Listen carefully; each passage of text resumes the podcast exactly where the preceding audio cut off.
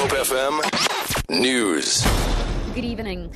Firefighters are battling a vegetation fire on the upper slopes of Table Mountain. Fire spokesperson Theo Layne says there is no property in danger.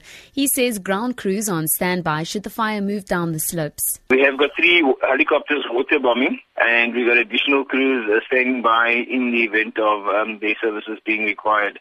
Table Mountain National Parks and volunteer wildfire services are on the top of the mountain uh, extinguishing the fire. Western Cape traffic officials say at least two people have died on the province's roads this weekend. Traffic Chief Kenny Africa has appealed to motorists to stay within the speed limit. One driver died in a motor vehicle accident in Tokai in the Cape Metro, and another accident in the Cape Metro, a pedestrian died in Bishop which brings the total fatalities to 10.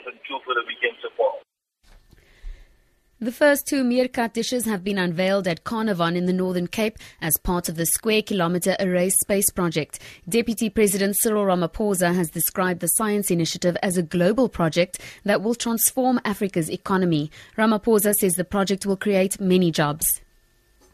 This is a great, great achievement for South Africa to have been chosen to be a host of this great technological project that is going to be of such great benefit to the whole world. We are really humbled as a country to be hosting the world on South African soil. The greatest pride for us is that uh, we are linking up with various countries in the world.